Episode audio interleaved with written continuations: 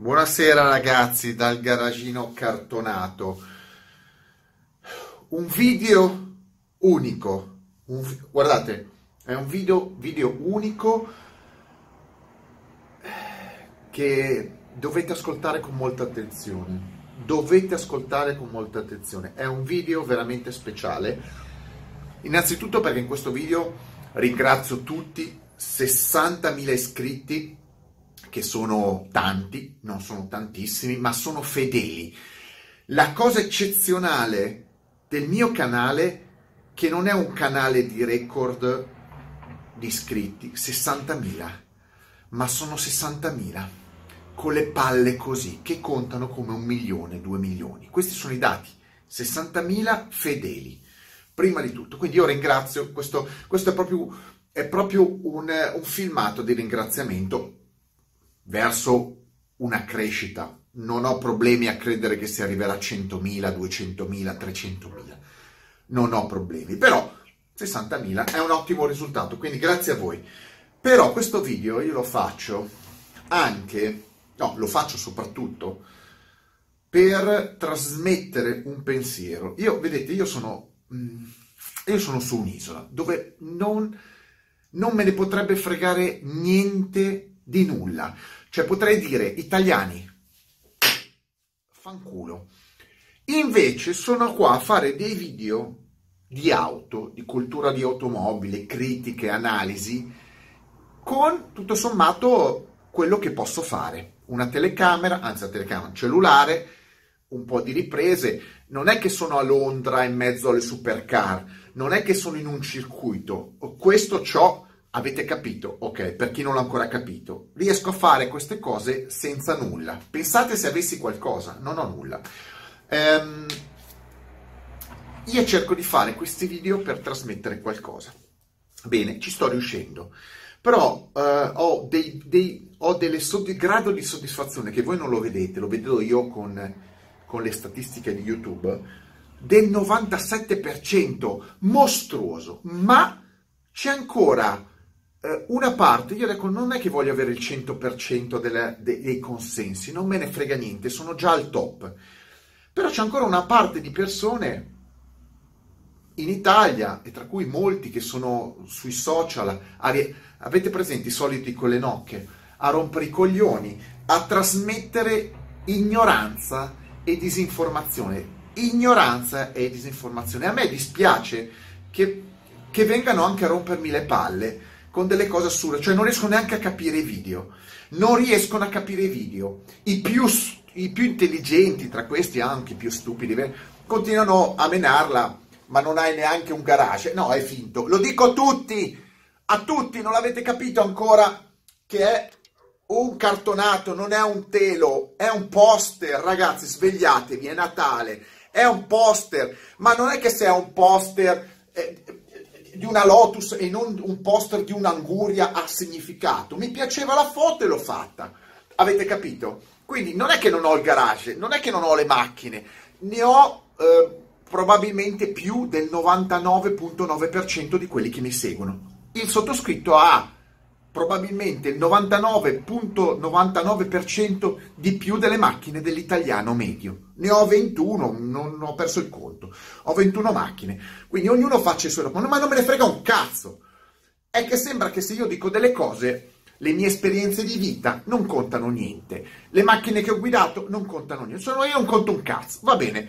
Allora, siccome io dico delle cose e molta gente le capisce ma altra no, allora per la prima volta, per la prima volta ho deciso di fare uno sforzo in più, ma lo voglio fare non, non io, cioè lo faccio io, ma non in termini io cercare di spiegare alla gente le cose, che cerco di spiegarle su questo canale da otto mesi, ma è tutta una vita, è venticinque anni che io spiego le cose, venticinque anni, ed è più di dieci anni, quindici anni che dico che la Fiat ha distrutto tutto quello che c'era da distruggere e che Marchionne è uno incompetente che sappiamo dove, che cosa ha fatto, disastri su disastri, che gli Elkann fanno disastri su disastri. E c'è ancora gente che invece no, non capisce un cazzo. Ma per fortuna io, ecco, ecco, io ho una grandissima capacità adesso, oltre di fare comunicazione, è che sono semplicemente il più famoso in Italia a parlare di auto, e sfrutterò finché c'ho voglia, finché non ho spianato tutti, io sfrutterò questo canale per inculcare nella gente il modo corretto di fare le cose. Gli altri si adegueranno, inizierò con pochi e gli altri si adegueranno.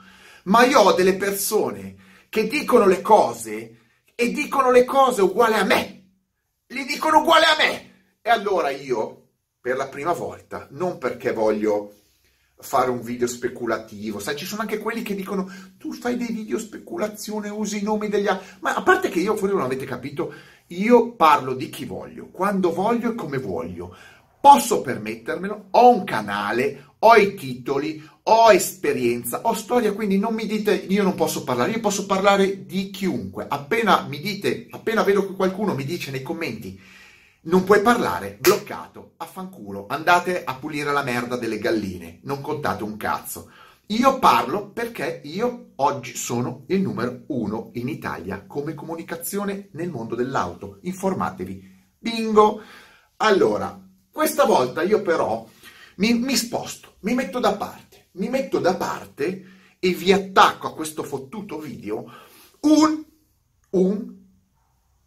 una intervista, anzi, di una persona, non fatta da me, quindi non mi voglio prendere i meriti, fatta da una giornalista, quindi gli ruberò un pezzo dell'intervista a un, a un personaggio ecce- eccezionale. Ragazzi, io non ho, io non ho, io veramente non l'ho mai conosciuto, però io un personaggio come Nicola Materazzi, io dovrei, sarebbe da clonare. Ma se Nicola Materazzi, che è una persona stracredibile, dice delle cose, e io, ripeto, non è che faccio il verso a Nicola Materazzi, ho il mio pensiero, io ho dei miei pensieri, non copio mai nessuno. E Nicola Materazzi ha la credibilità, dice delle cose, sono casualmente esattamente quelle che dico io, allora, o dite che io sono uno che non capisce un cazzo e ci può stare, e allora dite anche le stesse cose di Nicola Materazzi, perché se io non capisco un cazzo, non capisce un cazzo neanche Nicola Materazzi. E se voi dite che non capisce un cazzo Nicola Materazzi, l'ingegnere Nicola Materazzi, probabilmente siete voi a non capire un cazzo. Invece, mm, se una istituzione, un guru, un progettista con le, le palle che non ci stanno neanche nel vostro schermo a settanta pollici, dice queste cose, e io le confermo come esperto nel mio piccolo, in realtà nel mio grande, e forse vuol dire che io e Materazzi abbiamo la visione del mondo automobilistico, e voi che dite il contrario non capite un cazzo di mondo dell'auto, di auto, eccetera. Quindi quello che vi dico io è, adesso io attacco il video, state in silenzio, vi prendete cinque minuti, sette minuti in silenzio, collegate il cervello, perché molti di voi guardano i titoli, ascoltano altre cose. Se guardate questo video, ascoltate l'intervista a Materazzi. Se no, andate a farvi fare le pippe da qualche metrosessuale e va bene così. Ma non parlate più di auto, non fatevi più vedere nel mio canale, perché sarete miseramente schiacciati, schiacciati e cancellati. Sentite quello che dice Materazzi. Sentitelo, non bisogna essere dei professori di lingua per fare un discorso con una logica, con un pensiero. Nicola Materazzi, a parole sue, dà delle sentenze, dà delle mazzate. E io ci tengo a, a dare la possibilità a questo signore che ha ottanta anni, questo professionista, questo dio, di dire a molte più persone, perché purtroppo l'intervista è andata su un canale che ha centoquaranta iscritti, è un'intervista provinciale fatta benissimo, bene, a un personaggio che ha espresso dei concetti, ma ha centoquaranta iscritti, duecentoquaranta iscritti quel canale, io faccio così, sessantamila, e diventeranno centomila, duecentomila, mezzo milione, e Nicola Materazzi se lo merita, ha bisogno di me per diffondere il suo pensiero, perché il suo pensiero è il meglio che uno possa oggi dire in Italia. Gli altri non contano uno stracazzo, ve lo dico. Nicola Materazzi, ottanta anni, vissuti sessanta anni più o meno nel mondo dell'automobile, a contatto con i big dell'automobile italiana, ha la percezione, ha la lucidità. Alcuni di trenta anni, quaranta anni, sessanta anni, venti anni non hanno neanche la capacità di scrivere il loro nome in stampatello e parlano. Quindi questo video è fatto non per me. Non me ne frega un cazzo di fare un video per tirare su diecimila view, cinquantamila view, quando il sottoscritto ne fa tre milioni e mezzo, quattro milioni. Non è questo video che mi fa dare immagini. Questo video io lo dono, dopo questo ingresso, introduzione un po' lunga, all'ingegnere Materazzi, per diffondere il suo verbo. È un verbo pesante, è un discorso che deve rimanere nella zucca di qualsiasi appassionato di auto e che non è appassionato ovviamente eh, di eh, um, smalto per unghie. Ecco, quelli lì sono i metrosessuali con le auto, non ci sono, non c'hanno niente a che vedere. Materazzi, cos'è una Honda? Materazzi ha bisogno di diffondere, ma non perché interessi magari a lui, probabilmente non gli interessa neanche più, più niente, però il pensiero di Materazzi, Materazzi, grazie a me, grazie a lui, grazie a chi vuole, rimbalzerà dovunque, nei eh, secoli dei secoli, non lo so, sarebbe una cosa un po' troppo papale, ecco, però diciamo negli anni, negli anni rimarrà impresso nel mio canale. Il mio canale è destinato a diventare, ovviamente, lo è già, non il numero uno italiano, il numero uno dei numeri uno. Quindi parola Nicola Materazzi, ingegner Nicola Materazzi. Sentitelo, appoggiate quel dildo che avete fra le mani e incominciate a ascoltare bene le persone che hanno la testa. Ciao! ventiduesima mostra d'eleganza Giffoni Autostoriche, e è forte il legame che lei ha con questa associazione giffonese. Torna io, qui no, no, non ho voluto mancare, anche se mi è costato un po' di fatica perché l'avevo promessa a Peppino, anche se i miei programmi erano per domani, però lui mi ha detto no, stasera c'è questo, questo convegno, è meglio che... Allora mi sono, mi sono attivato per poter essere presente stasera. No, ma vede, queste cose qui che, che sono spinte prevalentemente dalla passione per il... l'automobile eh, è una cosa che io ho avuto da sempre, quindi eh, mi, sembra, mi sembra scontato che possa dare il mio contributo, eh, fattivo o no, però già basta che quel poco che posso fare lo faccio sempre molto volentieri. Lei fa moltissimo, non fa pochissimo. Dopo una vita dedicata alla progettazione ingegneristica motoristica, eh, a confronto delle realtà quotidiane, eh, lei come immagina il futuro dell'auto italiana? Devo dire la verità? Sì. Nero. Nero, perché manca la volontà. Adesso eh, manca la volontà di, di, di continuare sulla strada che... che si era intrapresa eh, trenta anni fa, ma questo è dovuto soprattutto a un, a un, un evento deteriore che è stato l'acquisizione da parte della Fiat di tutte le aziende italiane, cioè l'auto Bianchi, l'Alfa Romeo, la Lancia. Eh, la Fiat non ha la mentalità, perché loro, eh, per loro importante è il profitto.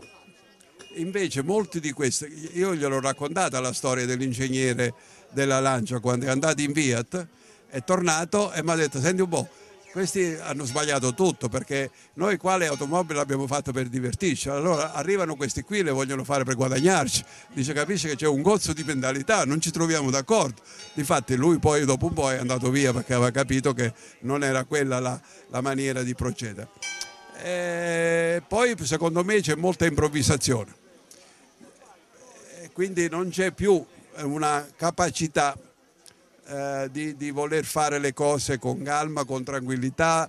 Eh, io vedo che si fanno delle macchine perché devono fare la concorrenza ai tedeschi, devono fare questo. Eh, una volta no, una volta si faceva una ricerca di mercato, si stabiliva il prodotto che la gente voleva e in base a questo si partiva per fare un certo tipo di prodotto.